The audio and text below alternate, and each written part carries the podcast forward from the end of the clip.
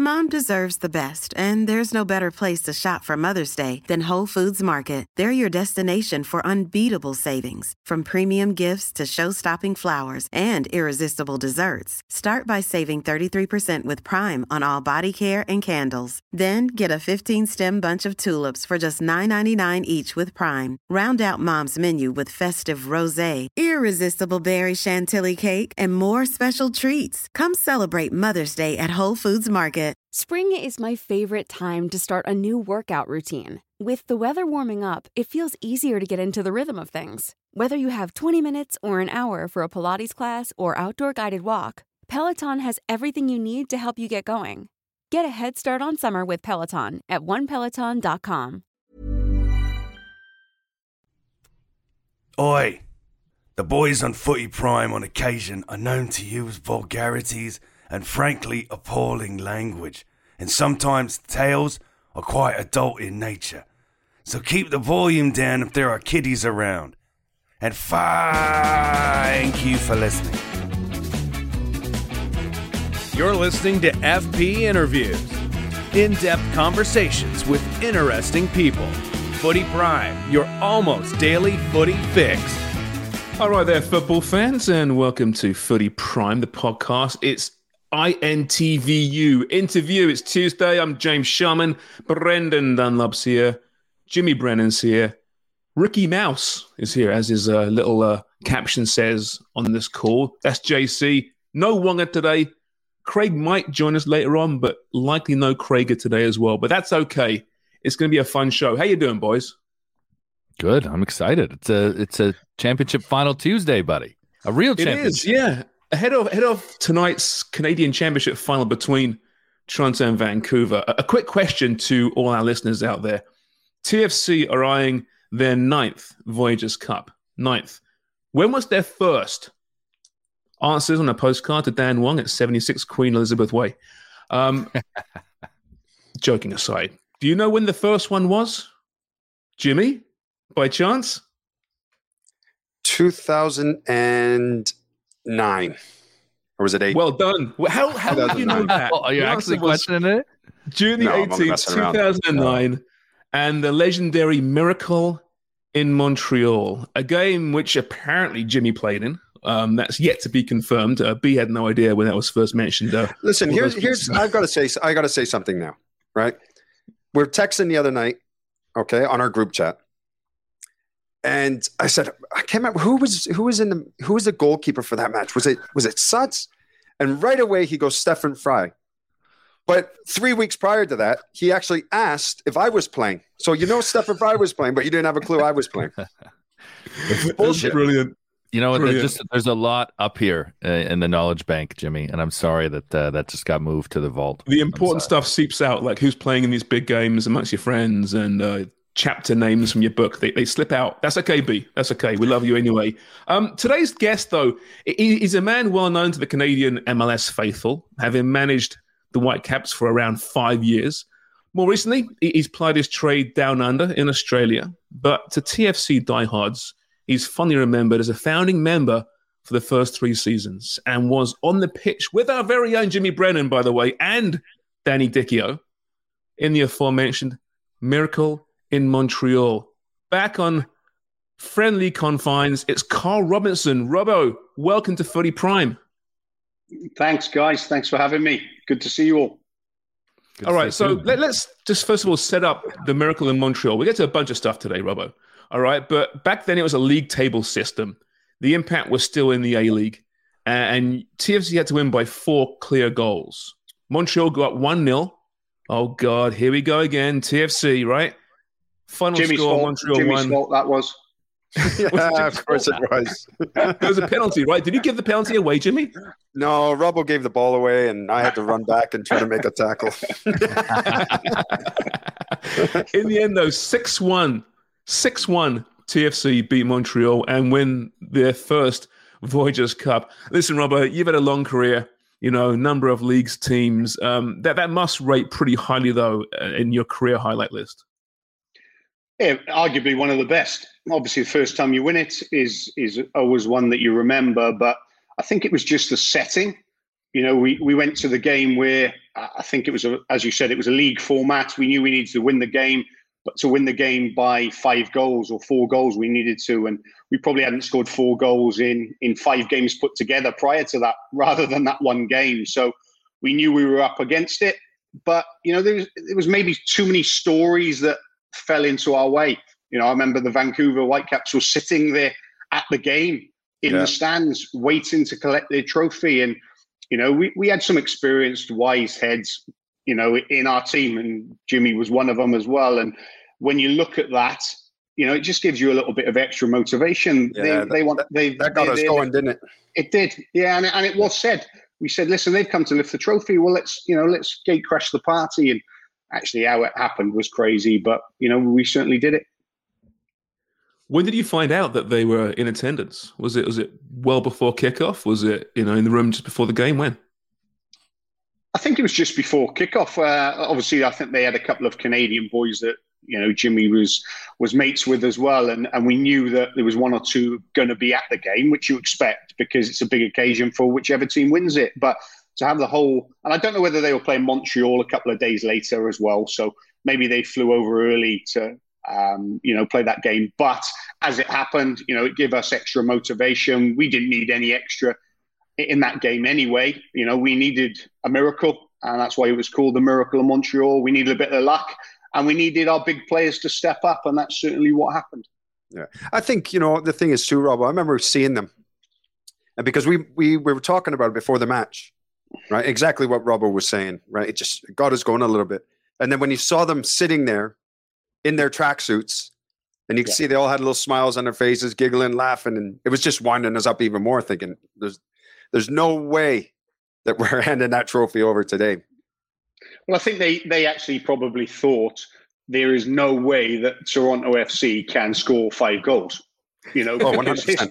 history had suggested that we weren't able to. You know, it took us four games to score one goal. Never mind five goals in That's one right. game. So, you know, let's be real about it. You know, the, uh, all the gods were against us. Uh, but when you've got a group of players that believe, and you've got a little bit of luck, and you've got a little bit of quality and know-how, it certainly helps. I remember they also had uh, Sargent was in goal. Remember yeah. him?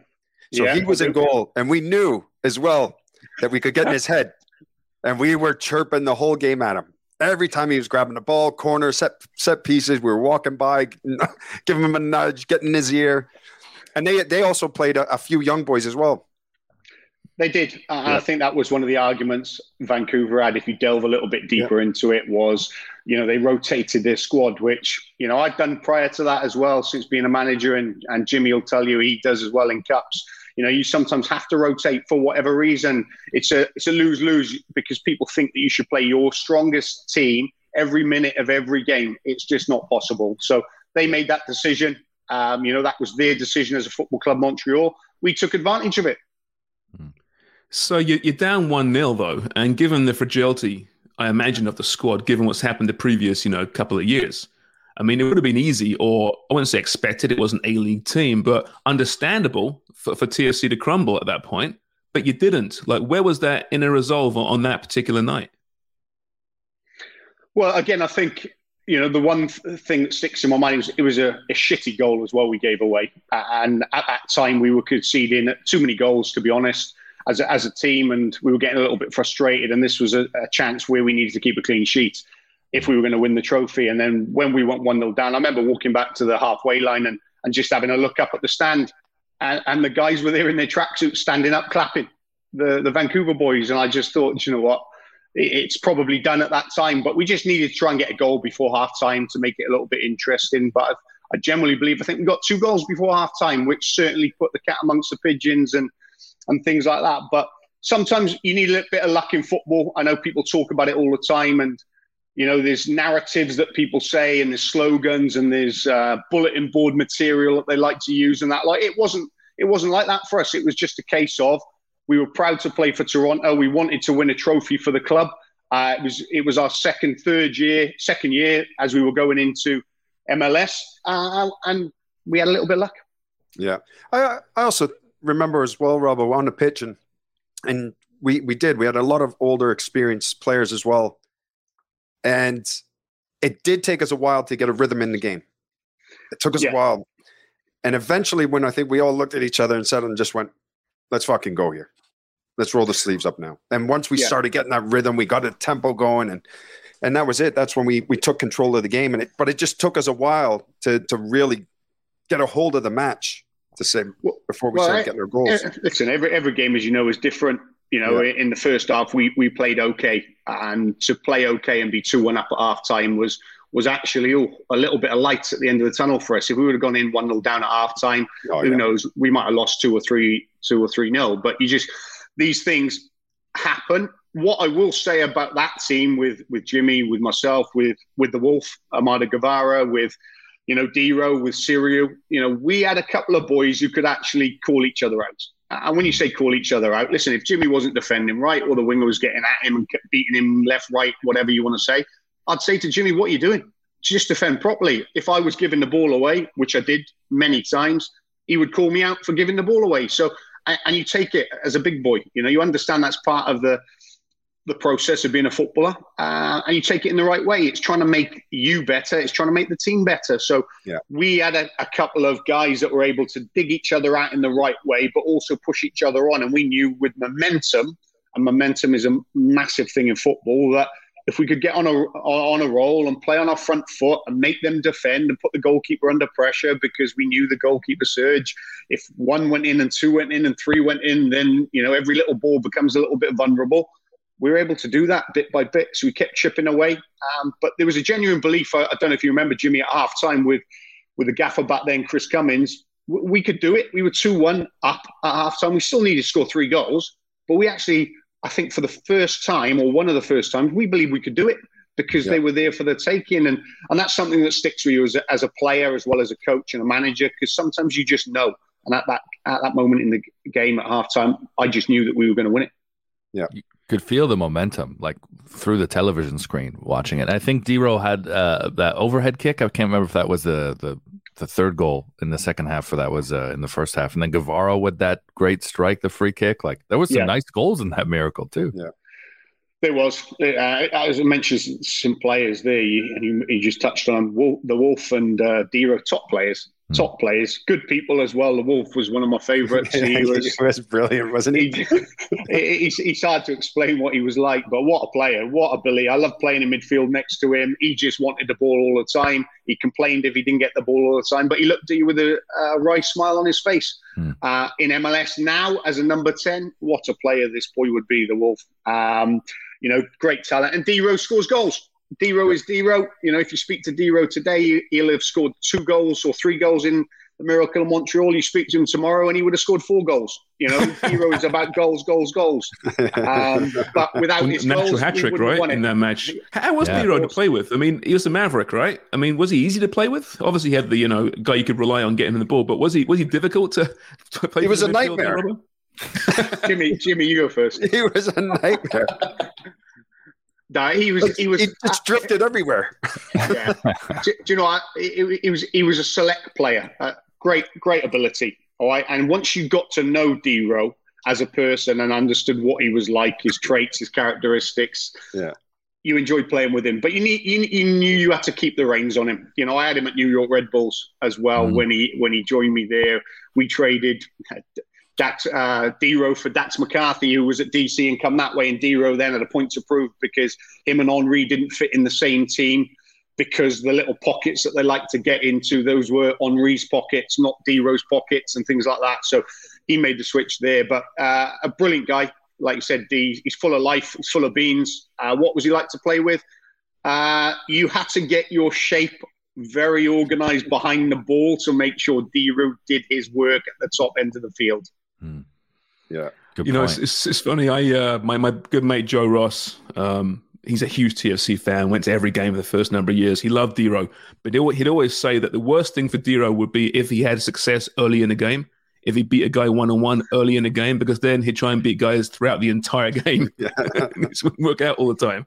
yeah. Yeah, it's yeah, it's fair. It's fair. If he scored early as well, it, it you know, he, he I wouldn't say he felt he'd done his work, but then he, he he might become a little bit looser or a little bit lethargic because he, he worked on his talents. He's, he's got natural ability and he had this eye for scoring goals. But, you know, once he was hungry, he'd want two goals, three goals, four goals, five goals, which is what happened in Montreal. So that was important that we just kept on top of him in a good way because he was a good guy to have in the locker room yeah. as well. But you needed to keep pushing him and, and reminding him that he's part of a team and we were a team because individuals don't win nothing, even though they say they win top golden boot awards and stuff like that. But would you prefer my my analogy I always use to my teams is would you prefer to win the golden boot and be the best scorer in a team that finishes last? Or do you want to be a playoff team that wins a trophy at the end of the season? And, you know, to this day, no one has stood up to me in front of the group and said that they want to be a selfish player that wins their own individual trophy, finishing bottom. Although I still think there's one or two that maybe. Oh, there's one hundred percent. There's three or four of them sitting in that dressing room right going, I'd, I'd, win it. I'd do it. I'd take that golden boot right now." Yeah. My my experience with Gen Z, there's a few. Boot. Hey, but don't get me wrong. When I say nightmare, right, with with Dero, he was fun to fun to play with at times. But like when he got on the ball and he did, had his little magic and he was making things happen, he was he was great to watch. But like Robert was saying, tactically, you had to get it right behind him to allow him to have that freedom to to go in in search of the ball and try to make something happen in the final. Well, pe- pe- people get caught up in systems all the time: four, yeah. four, two, four, three, three, four, two, three, one, three, four, three, three, four, one, two, three, four, two, one. At the end of the day, it's about players, all right? And we played a 4 4 2. If Dero played centre midfield next to me, I knew I was defending on my own in the middle of the park because his strengths were getting forward, getting on the end of, a, bit yeah. like Frank Lampard. Mm-hmm. You know, but Frank Lampard played in a 4-3-3, so he had definitely Claude Makélélé behind him as well as another midfield player, and they they they changed when they got forward. Whereas if you're playing a 4-4-2 and you're the central guy next to Dero, Dero, his strengths are getting forward. So whether it's playing out wide or, or one of the two strikers, that's where he did his work. So yeah. phenomenal ability, phenomenal talent, great guy, really good boy. Yeah, and then I, I, was I was getting overlapped if he played in front of me. Dero, help me! Help. Jimmy was trying to make make Dero play left wing back, so Jimmy could tuck in and play left sided centre back. That's yeah. the problem we just had. One, just wanted to get on it and spray it. Uh, I'm sure he appreciated. I that. saw him the other day at the match. He makes me laugh, Dero. Though he's a funny, funny man. He should write a book one day, Jimmy. Shouldn't he? Yeah, yeah. He should write a book. Yeah.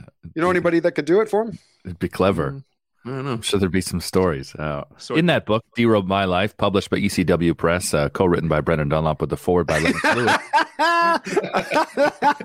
in that book, in chapter eight, I know this because I just looked it up. Yeah. Uh, he tells a story after Vancouver, Robbo, in the change room yeah. after that loss in Vancouver. He kicks the Gatorade jug. And uh, as soon as he hits it, he's like, I think I broke my toe. And he has to do this frustrating dance to seem like he's fine to get back and sit down. But he said he was in the most excruciating pain, embarrassment for the game and frustration yeah. with the game, and then this physical pain that had manifested in his foot. He didn't think he was oh. going to be good for the next one. Right. Wow. I remember him when he shouted because when he shouted and, and he did used to get angry a couple of times because you know he, he come from winning winning teams and he, he has got that winning mentality in him, which is a great thing to have as a as a player as well as a coach. So he would get frustrated, but he'd say the same things. Uh, it'd be like three weeks later, he'd press play and he'd argue and he'd say the same things that he did three weeks earlier. So part of learning as a player and, and a team, you need to change, obviously, uh, mistakes you make and things like that. But when Dero went off on a rant, it was just, it was good. It was fun to watch. yeah. we, we, should mention there for any listeners who just kind of like fast forwarded through the first part of this podcast, Dero's fine. He's good. He's alive. You know, it sounds a bit like a obituary right now. You know, regaling the memories of a of a fallen soldier. He does actually send his apologies for not being able to join us. He was hoping to join us today, but his uh, his son's playing in a tournament and he wasn't able to this time. Yeah. by the way, by the way, his son. I've watched his son quite a bit recently, and his son's got got some potential as well. Uh, he's got. The, he's, yeah. yeah. He's got a little bit of Dero in him. I know that when he misses a chance, he blames the guy who passed him the ball. I've, seen, I've seen that as well. But he's, he can score goals. The boy, young boy, can score goals, so he's got huge potential as well, I believe. He's got yeah. some beauty so far, absolutely. Yeah, um, he's a good results player. aside, though, Robbo, it was a really important era, I think, for Canadian football. Those early TFC years, and when Vancouver came into MLS as well. But there must have been really strange times as a footballer. You come from England, um, and you're straight into this this this party atmosphere, this great era for for Toronto soccer, Toronto sports, but on the field, the results just weren't there. No, they weren't, uh, and it was a little bit new for me. Obviously, I joined a couple of months after Jimmy. It was Jimmy's hometown, so him going back, he probably knew a little bit more what to expect than myself. Uh, leaving the championship in Norwich uh, a couple of months after Jimmy did, uh, where I was was comfortable. I, I, can say that was comfortable to, to experience something new and when I when I first turned up, and it was great, and the euphoria around the place, and the plans, and the the ideas uh, by MLSE were exceptional. They really were. And then come to our first game and things like that, it didn't work out, but they were happy. I remember after four or five games leaving the leaving the stadium, and I think we'd lost to Kansas City at home, two or three nil, and walked out the stadium, and the, and the fans were brilliant. They were like, "Brilliant game, great game," and all that lot. Well as we all know, you're in England, you lose two or three nil at home. You stay in the change room for an hour extra till uh, the fans leave. So there was a euphoria about the place to welcome professional football, Major League Soccer football in Toronto. You know, and, and the, the, first two years of Toronto, for me, Toronto FC were, were exceptional. You know, we had some ups and downs, we had some arguments, we had some disagreements. There were some good times, there were some bad times. There were, you know, things that I agree with and things I don't agree with. But I tell you what, you can't take that away from me you can't take that experience away from me. And there are times which, again, I could write a book on one season, never mind the last 10 years of what happened in the first season we were at Toronto. it, it, did seem from a distance that it was a good group. I mean, forget the results for a second here, but from, from the media standpoint, I mean, Jimmy, yourself, Deitch were great interviews. Marco, Paz were great guys. Suts was a really good guy as well. Happy to talk to the media. You know, Mo was doing his thing, you know, selling used, used cars.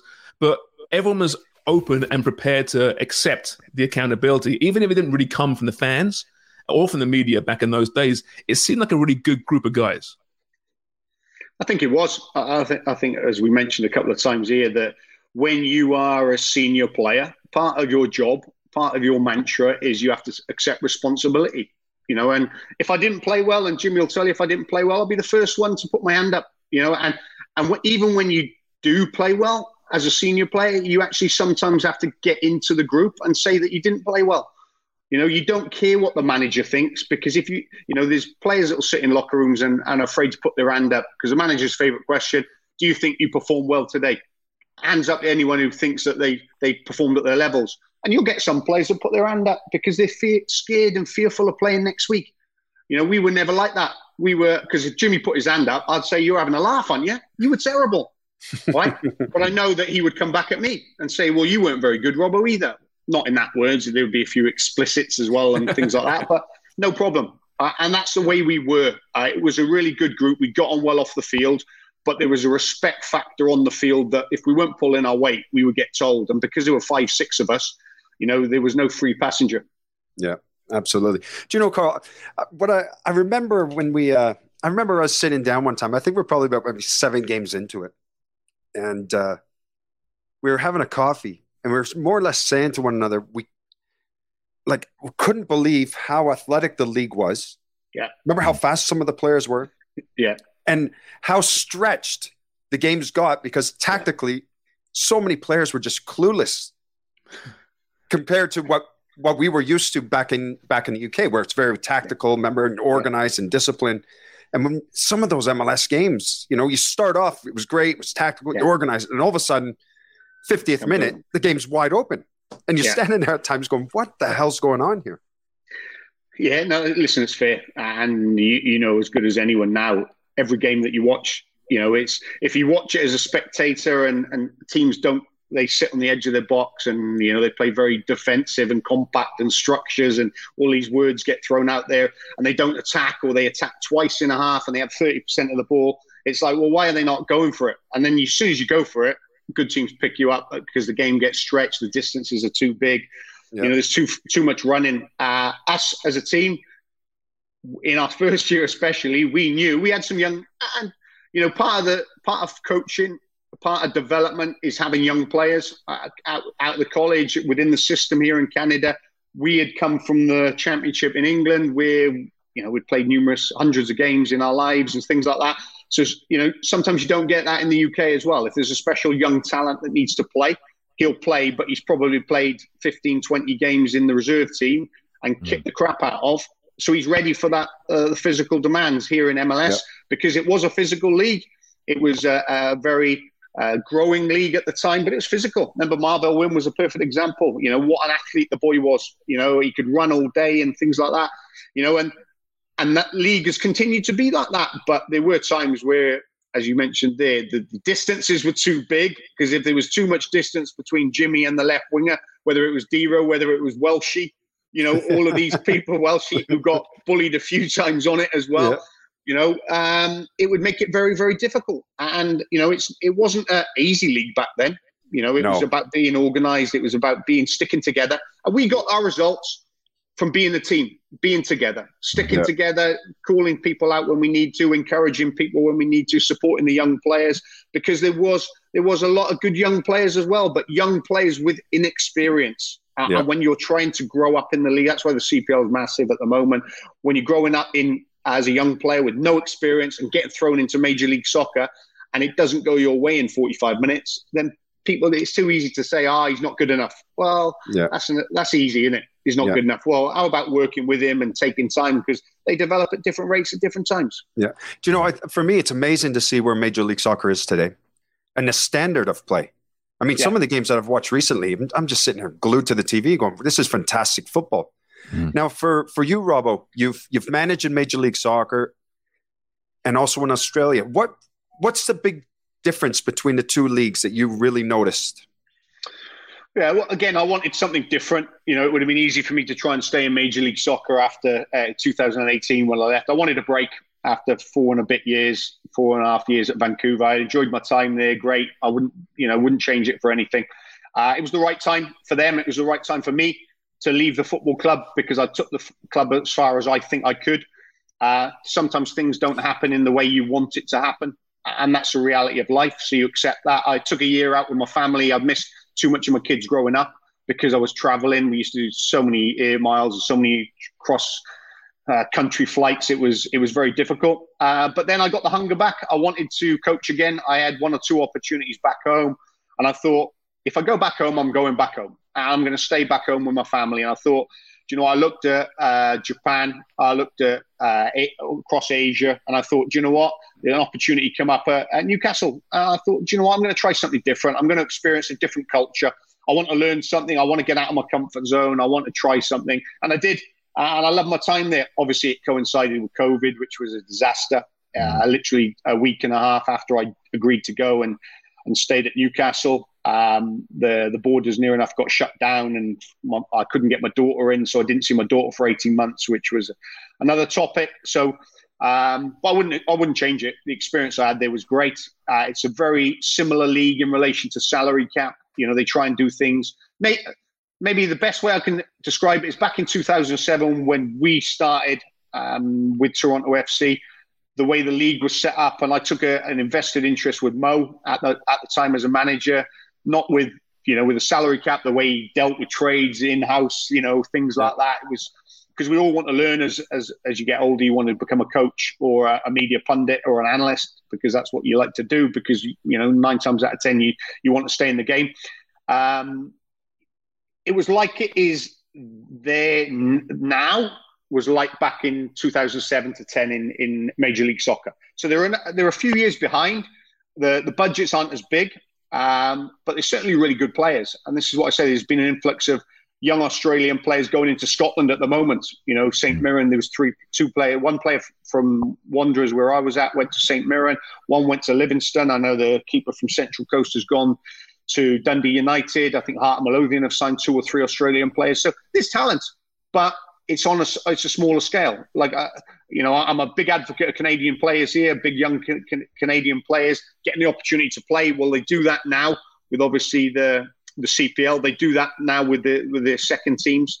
They do that now in Major League Soccer because it shouldn't just be one avenue that kids can go through. Because if they don't make it, example in my team, then they should be able to make it in Jimmy's team, and they might be able to go further in Jimmy's team by by taking a step back and going sideways rather than jumping into the fire.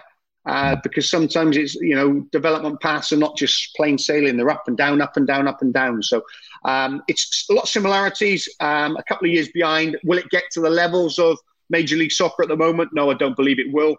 Um, but they're in a good place. There's some good people there, and there's certainly some really, really talented young Australian players as well. Very when good. did you know you wanted to be a manager, Robbo? Um, oh, very early on, to be honest. Maybe when I went to Portsmouth in 2002, 2003. I remember going to, uh, I signed for Harry Redknapp. I left Wolves after eight years. And people, you know, you make decisions in your life. The one thing I've learned and one thing I don't is have any regrets. You know, you live live by your decision, make your decision, and look forward, not back. And I turned down a testimonial at Wolves. I could have signed a three, four year contract there. Um, but I decided not to, and I decided not to simply because they signed two players, Alex Rae and Colin Cameron, in my position for two million quid each, and I mm. thought I wasn't going to play. So I went to I went to Portsmouth. I joined Harry Redknapp, and after 15 games, I was in the team, then out the team because they signed Tim Sherwood, and I went alone a couple of times. But the way he managed me and spoke to me and made me think about how you can get in a player's mind was unbelievable. It really was. He, he twisted me up about 10 times in meetings when I used to sit in there with him. I went in there to say, right, I want to know why I'm not playing because that's what players do. They want to have a frank conversation with the manager. And I went in, Harry, why am I not playing? I come out of there, I've got no answer. But he told me he told me how good I was, how much of a great professional I was. The boys loved me, the staff loved me. I went out and I, I spoke to my agent. He goes, "Well, what's he saying to you?" I said, "Mate, he said nothing, but he spent half an hour with me. I had a cup of tea with him in his office, and he put his arm around me about 10 times. And I just felt warmth, but I was happy for him for the next month. So mm. the man management style of it yeah. was, was exceptional that he had. And then coaching wise, tactics wise, I think you get players that are individual. Uh, I hmm. think when you're an individual player, then going in to be a coach is very difficult sometimes because I don't think you understand what what requirements are needed in certain roles. I think when you're a team player, and you know, I'll be honest enough to admit, and Jimmy will tell you, we were team players. You know, we were trying to make players around us better. We didn't want the headlines. I didn't want the headlines. I was happy to be part of a successful team. And if, if I made players around me better, and, I, and I, I quickly found out that's what my talent was. I was I was organised. I, I could make players around me better. I could get demands out of players by talking to them and encouraging them and things like that. So probably about 24, I realised I wanted to go into coaching, and I started my notebooks like most coaches, young coaches do, and they start making notes and tweaks and things like that. And, and you, and you learn, and you learn on the job. By the way, when you are a coach, you know you make so many mistakes, and and I have, and I did, and and, you, and but I won't have any regrets. I won't change my mind. I won't think I wish I would have played in and done that. No, you, you make the decision for the best of the team at some stage, and, and you live by it. I thought you were going to say that you, you realized it when you're sitting on the couches on the footy show many years ago and realized, you know what? Yeah, I want to be on the field once again on the sidelines. You know, the great insight that myself and KJ were providing. You thought, you man, were, yeah. well, do you know what? Do you know what? What you'll find with with Beck, people will talk football. I'll talk football all day. You know, I'll actually, yeah. you know, when you go out for a cup of coffee and you and you try and navigate the conversation into football, even though probably the person who knows nothing about football, um, you know, you, you you try and educate him. You try and talk to him. That's why I say to have football people in football roles for me is very, very important. Uh, whether it's a coaching, whether it's a sporting director, technical director, CEO, you know, if you've got an understanding knowledge, it's like me, I couldn't be a doctor. I couldn't be a brain surgeon. I couldn't be a, a dentist. That's not my art. That's not my skill set. I think being in football for 30 years is skill set that you have. How good you are, you know, you leave that up to others to decide. But, you know, you're confident with your ability and you enjoy talking football and being football. And as you said, you enjoy what I enjoy watching games now as a fan, uh, and there's yeah. certainly a big game tonight as a fan because uh, I'm glad that you haven't asked me who I, who I want to win because that's a loaded question, isn't it? But it's it's a great game for Canadian football today because you know whoever wins is going to be on top of the world, and whoever doesn't, then it's going to be very difficult. So, Robbo, who do you want to win tonight? Jimmy TFC. TFC. That's an easy answer. you know what I'm going for. I'm actually calling the game tonight. Oh, oh, yeah. Oh, nice one. Yeah. Good stuff. Oh. Hey, Robbo, so you're in Vancouver and there's this kid in the academy making some noise. Yeah. Looks pretty decent. Um, do you remember when you first saw Alphonso Davies and your initial do, thoughts? Yeah, yeah listen, I do. I, remember I was assistant at the time. Martin Rennie was the manager, and um, it was brought to our attention that uh, a young boy in Edmonton was uh, one of the high potential players. And I think Martin had flown out there at the time and uh, tried to get it over the line, trying to get him involved with the academy. Because, you know, one thing is, I think you find here in, in Canadian football, in Australia as well, is there's a, uh, how can I say this now? there is a it's not like england in england when you are a talented young 15 year old you go to the best club and you go to play at the highest level you know and sometimes uh, people have different views about the right pathway okay but the right pathway is the right pathway in the uk because it's been explained to you and you understand that this is the right pathway if i'm playing at a, a league one team and i get an opportunity to go to a championship team or a premiership team that's where you go because that is the next level for you. If they didn't think you were good enough, you wouldn't go. But if they thought you were good enough, you wanted to go and play at the highest level because if you play at a highest level, it individually helps you, but it also playing with better players makes you a better player.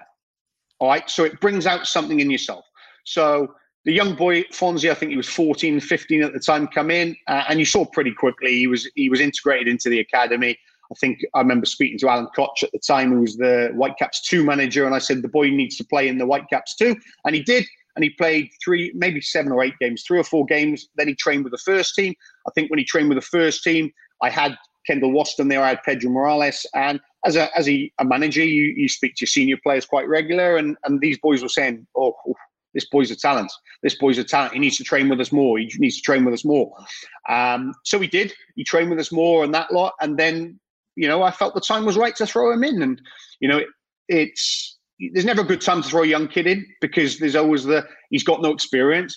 But how do you know until you throw him in? What I was prepared for is if I threw him in, I was ready that if it didn't quite work out, that there wasn't a thing about he drops and he doesn't, he's not succeeded and he hasn't made it. The plan was in place for him always to go to or remain in Whitecaps too. Uh, but as it happened, he, he was like a fish in water, and we played Crystal Palace. He was exceptional. I remember speaking to Alan Pardew at the time, said, "Watch this kid." And Dougie Freedman uh, said, "You should keep an eye on this boy." He was 15, and and to be fair, he was exceptional. Uh, but again, they compared him to the 15 year olds over at Crystal Palace, and probably because he was new, he was a little bit behind them at the time. Um, but fast forward 18 months, and like you said, he had every big club after him. So there was a number of people in his development. You know, there was a number of coaches that worked with him. Um, it wasn't just one person. I think his his coach in Edmonton was a big part of it. I think the academy in Vancouver was a big part of it. The first team staff, you know, we get, we get to play him, which was great. You know, I remember managing him. He's, he's a good boy. He's the same age as my daughter, so he's a very good boy as well. Respectful, humble, uh, but he wanted to learn. He still likes ice cream and he still likes his PlayStation. He likes all of those little things that kids do, and you let him do it because he was a kid. I don't think he'll be doing it now in Bayern Munich up till two o'clock in the morning, mind you. Um, but he's progressed and he deserves it. And, and, you know, we everyone played a part in it, but the boy's got himself there. The boy's made it himself because without having the right attitude and mentality, he's had a little bit of luck along the way, but he's deserved it. But yeah. it's always the boy who makes it. Yeah. I wonder if Dougie's kicking himself. Spewing. Spewing. he must be. He, to be fair, I spoke to him the other day because I went to watch the uh, Palace a few few months ago, yeah. actually, a few weeks. Palace v Chelsea in the semi final. He got me tickets. It was great. And yeah. I still said, mate, bet you're pinching yourself.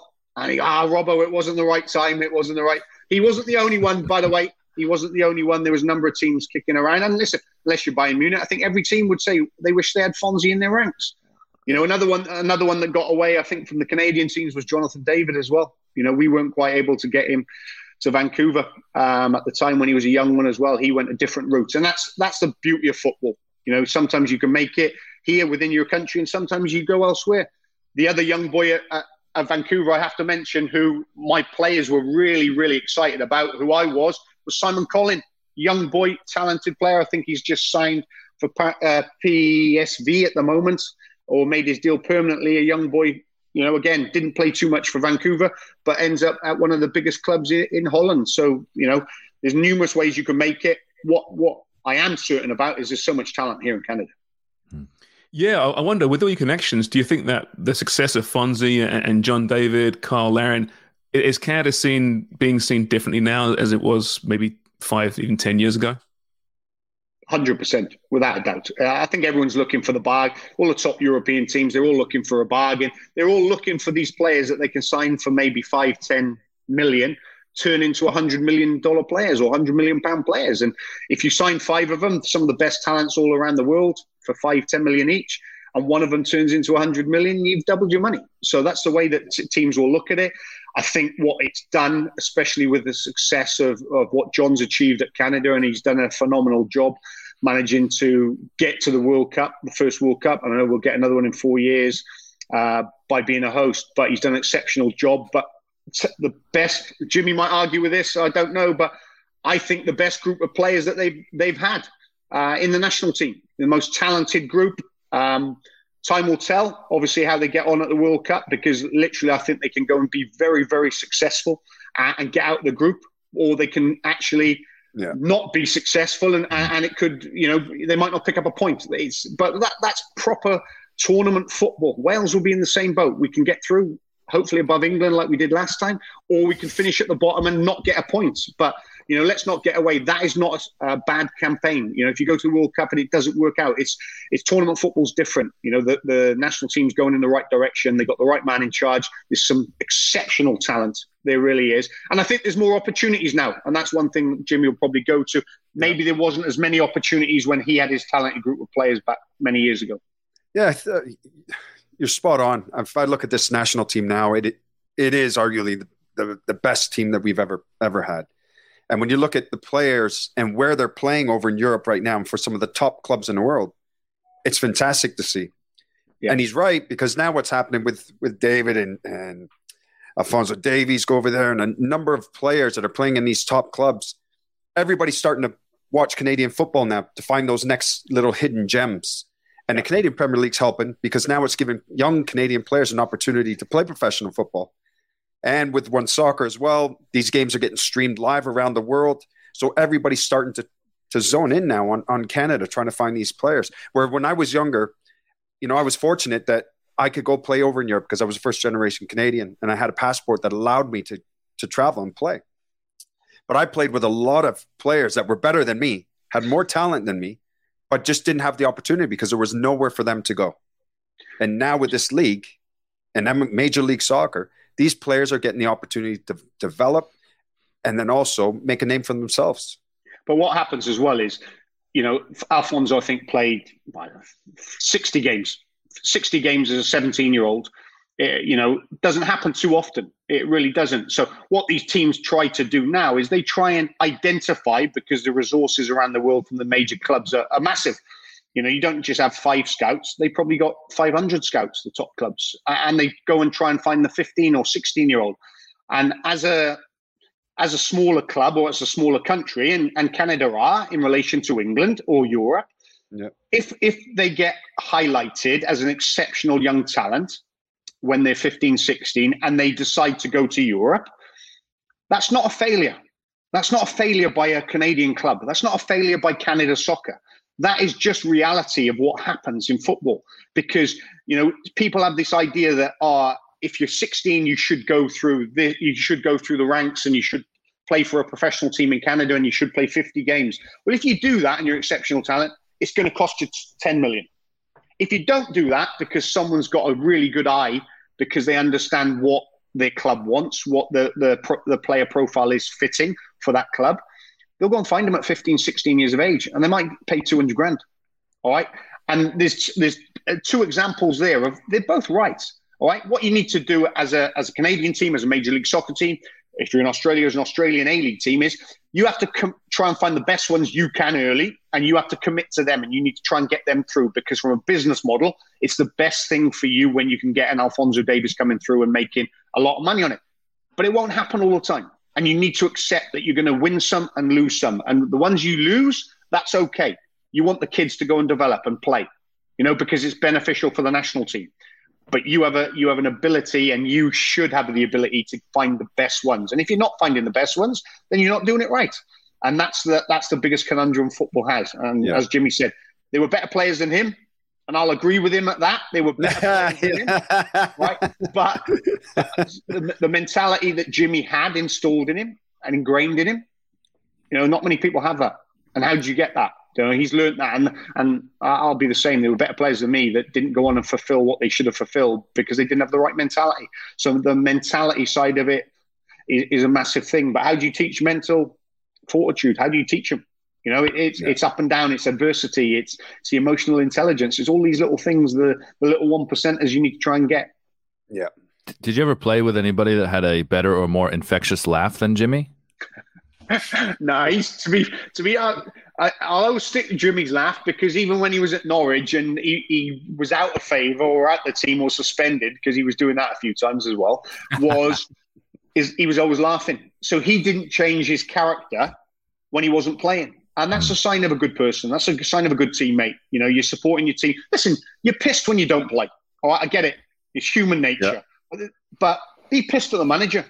Don't be pissed at your teammate. Your teammate is your teammate. He's the guy you need on your field to help. If you've got a problem with the manager, go and speak to the manager. All right, but don't be annoyed with your teammates and take out on your teammates because that's just being selfish. Uh, and that's one thing he was good at yeah. is is being a good team player. Would today's Robbo want to manage Norwich Jimmy?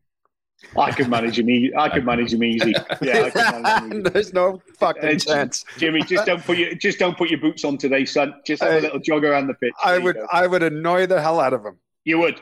You would, but I would make. I would. I'd be knocking on your door every day. Yeah, but Robbo, you need me. You should would, put me on. I would devise training plans and sessions where it's a definite overload on the right wing every single time, two v one, three v two, and I would make him want to finish. Hey, hey Robbo, if, if, not for Jimmy, don't forget, if not for Jimmy, Gareth Bale may not be who he is today because Jimmy oh, allowed Gareth to take his spot at Southampton all those years ago. Yeah, he did, wasn't That's it? right. yeah, it's you know, and, people, you know, there was I, I, read a comment online or something that um, Gareth Bale coming to the major league. Listen, Gareth's a fantastic human being, brilliant boy, brilliant boy, loves his golf, which everyone knows and everyone criticizes him for him. The boy has been at Real Madrid for eight or nine years. He's won five Champions League. He's he's been part of history there. For him to get the criticism, and, and players do, so it doesn't matter what level you're at, how good you are what nationality you are, you get criticised. Because even if these type of players get criticised, you're you're hiding to nothing. Does he help himself and things like that? Will be the argument which journos and experts and and um, people have. Well, you know that that's for him to decide. But he is one of the best players for me ever. I know I'm biased because I'm Welsh, but he to be in Major League Soccer is an unbelievable achievement as a TAM player as well. Let me say, yeah, amazing, not a designated not player, as a TAM player, wow. but I also knew that he needed to play football between now and the end of the season for the World Cup. But he won't finish it. I generally believe he won't finish after the World Cup. I, I think he'll go again. Wales need him. I think LAFC need him. Yeah. Um, and he is, he is. I know Toronto have just done some big signings now with Insigne and Bernardeschi, two two unbelievable players. Gareth Bale is up there with them without a doubt you know, Carlos Vela. There's some world class players in this league at the moment, which is growth, and that's great. And what needs to happen now is it just can't leave the rest of the, the league or the players. Everyone gets dragged forward because if everyone gets dragged forward and upwards, then everyone benefits. And that's not just the players, that's the staff, it's the yeah. clubs, it's the media, it's everyone involved within the football goes follows it and goes that way as yeah. well. But no, Gareth Bale certainly. He seems to be genuinely happy and enjoying his football in LA. And he's actually come out a number of times and said, you know, I feel I feel great. I'm really enjoying my football. I feel like I'm part of a family, is what he's what he yeah. said. And you're right. And I think after the World Cup, and I could see him playing Major League Soccer for a number of years. Beautiful weather, great city, yeah. can live his life. He's not going to have the pressure that he no. did in, in Real Madrid. He's not under a microscope. Yeah. And he could just play football and, and enjoy himself. Well, the biggest the biggest thing for for, for foreign players, uh, especially for European and British based players, is the the Gerrards, the Lampards, you know, the the Rooneys that come over, and I know Wayne's back now or whatever, is, you know, the, trying to settle over here. It's not easy. It's not easy moving to North America. The idea of it, I think, if you go in any English locker room, because of the NFL, because of the NBA, because of the NHL, everyone loves the American sports, Canadian sports, and you know when it when it, there's a big boxing fight on in Vegas, oh, we want to go to Vegas. So the, the idea of living over here is great. The reality of living over here is a little bit different because you are on the west coast. Is different to the east five six seven eight hours away from your family time difference. It's not as easy as you can pop if you if you if you need a little bit of help or support pop down the road two hours three hours and get that from your grandparents from your parents.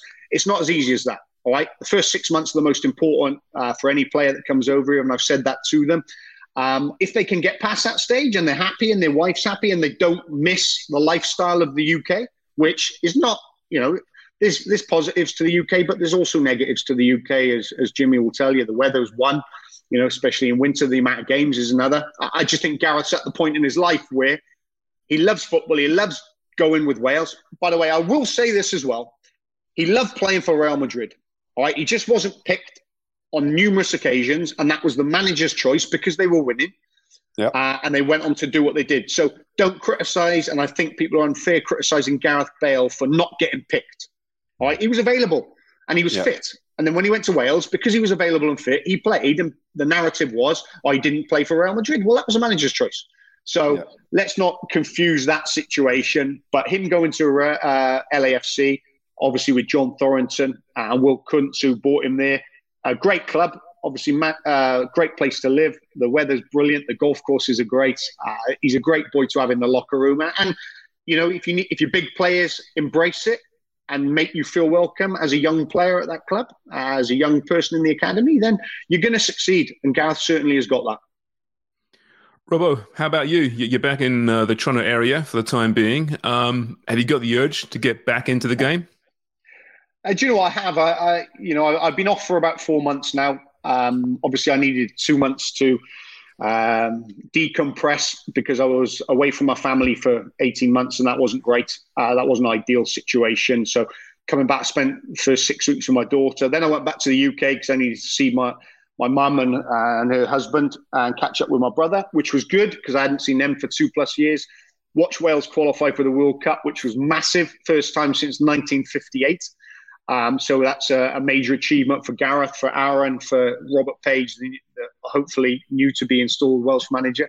Um, so it's going to be great for the Welsh public as well. So there's excitement there. But I'm back here now into my first North American home in Canada, in Toronto. I love Toronto. The people are great here. There's so much to do. There's you meet up with old friends. But have I got the itch and the urge? Yeah, I, I have. You know, I've you know I was always going to take a few months off. Uh, will I look at things? Yes, I will what do I want to do? I spent a lot of time when I was in Australia with the academy, which was great. You know, the uh, the academy director there was Ian Crook, ex Norwich. Jimmy, you know, might know Crook Yeah, as yeah. well, Yep. and uh, ex Tottenham player. So I spent hours and hours with him. I had a big impact really with the academy there, which you know because we were all on lockdown. Uh, my son was in the academy. You, you tend to spend more time working more uh, because there was nothing else to do. We were in the facility and we sort of couldn't get out, which was great. So I, you know, I've I've enhanced my ability with with the youth development side of it as well, and that's something that interests me. But I'll just see. I'll see what comes my way. Uh, I really will. I, I don't limit myself to a country. I don't limit myself to a role. I'm open to a number of things. I I enjoy football. I love football. I talk football. I sleep football. I watch football. You know all these things. So whatever comes will come. Uh, but I'll go and I'll enjoy it and I'll embrace it and I'll get my get my mind stuck into it, and that's what I do. So don't go into a job thinking about something else is out there because you do that and you're going to fail. Fucking hell, Robert, It was a yes or no question. Yes, Jesus Christ. You can still talk, can't you? Hey? can You're just back. So you're open to podcast then. That's also open to the world. Of. Exactly. You could be a podcast host. Craig's not going to turn up. I know who we're calling. exactly. Hey, hey, Robert, one more question for you. Final Yeah. question. Uh, our, our good friend Danny Dichio, Yeah. he just regaled the story numerous times to us. How uh, when he first Oh. came to Toronto, he did all his due diligence on MLS and Toronto. Yeah. You know, all his homework. Spent you know probably many weeks studying where Yeah. it's coming into, and then walked out to BMO Field and said, "Oh, it's not grass." Yeah. Um, Amazing. when you when you came to Toronto, were you aware that it was a turf field? Uh, I wasn't. No. um, You know, um, I wasn't aware. now because um, when, when you say turf in England, you just mean turf as the grass. All right. So I just assumed, and that was probably me being a little bit naive, Yeah. like Deech. Well, Deech is naive, which we all know. So um, it was turf. You know, but again, sometimes you make decisions and lifestyle decisions and footballing decisions, and you know, I, I, again, I talk about turf, and, and listen, Major League Soccer's got a number of turf pitches: Seattle, Vancouver, Portland, you know, New England. So you have to deal with it, you know. Uh, but Toronto, I didn't know it was, but we trained on it. You know, it is what it is. You, could- you, Jimmy used to complain on the turf when it's a flat surface; it was still bobbles. So there's no way you can win sometimes. Yeah. Do you know what? The the heat though, the heat that would come off that pitch was ridiculous. Yeah, Do you remember in the summertime, especially in Toronto, because it's so hot and humid. I remember Get tacky, wouldn't it? It would Yeah. get so sticky and hot. It Your feet Your were feet. burning. Yeah, Do you remember that training session JC's put on? And we're out there training, and it's a hot, hot summer day. And I remember going, I can smell shit. Can somebody smell shit? It's like dog shit. We couldn't figure it out. so I think it was was it Larry or someone someone's dog. They walked on the Yeah. pitch and it shit right in the Yeah. like all over where we were training. The smell was disgusting. Remember, we had to get somebody to come clean it all up. to clean Is it that up. Larry yeah. Tannenbaum's dog? Yeah, we, we don't know whose dog it was, but somebody was out there with a dog, had a little walk. The dog had a shit. They left it. Well, Jesus. the staff set up the training session with the shit in the middle of the pitch and obviously didn't see it. Yeah, it was some. There was some. Yeah, it, the surface was was different. You know, there's some really good surfaces now, mind you. The turfs, as you said, the, the- Yeah. what do you They got call the them? hybrid too, don't they? They have, yeah, and you got the little black bits in it, which obviously make it softer and stuff like that. You know, I can't complain about turf because I spent five years with Vancouver, which was turf. You know, and, we used it to an advantage, and it was. It certainly was because we knew players didn't want to play on it, or or after 60 minutes their legs get a little bit tighter, especially with the heat, with the roof open or roof closed, and that'll be a big thing today. And Toronto will have to deal with that. You use it to your advantage, like home crowds, like pitches, like uh, weather conditions like humidity, all of these things. So you have to use them to your advantage. But while, you, while you're talking about Deech, I think it's, it, it makes me smile now that I think Deech won the award of top goal scorer, didn't he? Uh, for Toronto with six goals. That would never happen now, eh? Uh, you, I gotta laugh at that. He takes his trophy with six goals. Brilliant. a golden boot winner. I was just really hoping that uh that you you did prepare and were aware that it was grass just to make Deech look bad. But now now you did the same. I'm feeling a little bit guilty for for ripping him over the Well, nuts. uh, to be fair, I should have probably uh, I sh- should have probably done the opposite to what Mo told me, shouldn't I? That's the Yeah, reality. I, I listened to him too much. Robbo, thanks so much for this, mate. This is a lot of fun. Um, we want to get you back at some point for sure. Definitely before the World Cup and get some some your breakdown of Wales, um, which is a great story. It, it really is. But yeah, great job. Good luck uh, in the, the near future, the distant future, and yeah, we'll chat real soon. All right, thanks, guys. Thanks for having me. Well, lad, Great seeing you. That is Carl Robinson, former TFC, New York, Vancouver, Newcastle in Australia, and of course Sydney as well. What's next? We'll find out. Maybe maybe a Jimmy Robbo coaching duo somewhere up here where, where football's growing. Hey Jimmy, what do you think? Yeah, no, great, great guy. I mean, look, we we talked. Uh, you know, you asked him a question about being a manager. You could always see that Robbo wanted to be a manager. You know, he was he was very calculated. Even after games, when you sit down, you you debrief, um, and and you could just feel and you can sense that someone wants to be a manager because they have a passion for the game, and and Robbo definitely does have a passion for that game, and um, you know, you could you could tell a mile away that he was going to be a manager. And uh, I think, with given an, another opportunity, I think Robbo would be uh, a great manager. And I think he's got a long career uh, ahead of him. Um, and I thought he was fantastic when he was at the Whitecaps. I thought he'd done a hell of a job with that with that organization. Um, and it would have been good to see him, you know, there for another few years on top of how many he was, because I think he could have made a difference. I can picture him at uh, looking for a football conversation in line at Starbucks, and he hears someone behind him order eleven coffees. He turns around all excited, and it's just a construction worker. Ah, thought I had a Oh, good yeah. football conversation coming there. And he do, he doesn't mind talking. He can talk. He can talk. You know what? Well, like I said, when when the footy show first started out, we'd bring him Robbo and Deech when we could on the couch on the Sunday, and uh, it was always a great great conversation. You know, little and uh, was I was saying little and large. That doesn't make much much sense, but they worked really well together, the two of them, and it was always a fun fun TV. Ab back in those days, many many years ago now. Christ, that's like uh, 14, 15 years ago now. Jesus, what happened? Anyway, thanks, boys. Excuse me. That was fun. We're back uh, once again on Wednesday night. Of course, then we'll look back on what's been either a famous Vancouver win or a famous Toronto win. Uh, big games. You know, this off season, with what's happened at TFC, the signings, um, with, with the national team drama, the summer the summer's kind of flying by, isn't it? At the moment, we are Always managing. though. Yeah, but no, remember we discussed we were talking about, you know, well, should we go down to maybe one or two shows a week during the, the Uh, off season? We thought, well, we'll, we'll we'll find a way to get four out. Maybe they're easy, pieces of cake. Well, it helps when you've got, you know, Jimmy and Craig who just stumble into these great stories. Yeah, right? Where exactly. We say we say something about uh, you know some Spanish player, and oh, uh, Jimmy's got a holiday story from the from the, the town that they're from. Great. All right, boys, we are back on Wednesday as per usual. Like us, subscribe to us, keep buying newspapers, and cheers for listening.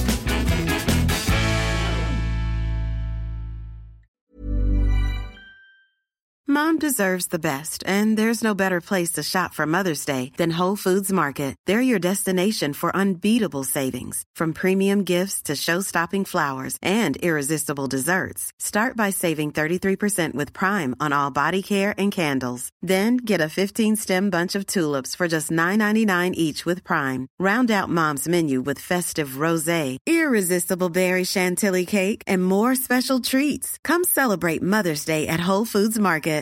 Mom deserves the best, and there's no better place to shop for Mother's Day than Whole Foods Market. They're your destination for unbeatable savings, from premium gifts to show-stopping flowers and irresistible desserts. Start by saving 33% with Prime on all body care and candles. Then get a 15-stem bunch of tulips for just $9.99 each with Prime. Round out Mom's menu with festive rosé, irresistible berry chantilly cake, and more special treats. Come celebrate Mother's Day at Whole Foods Market.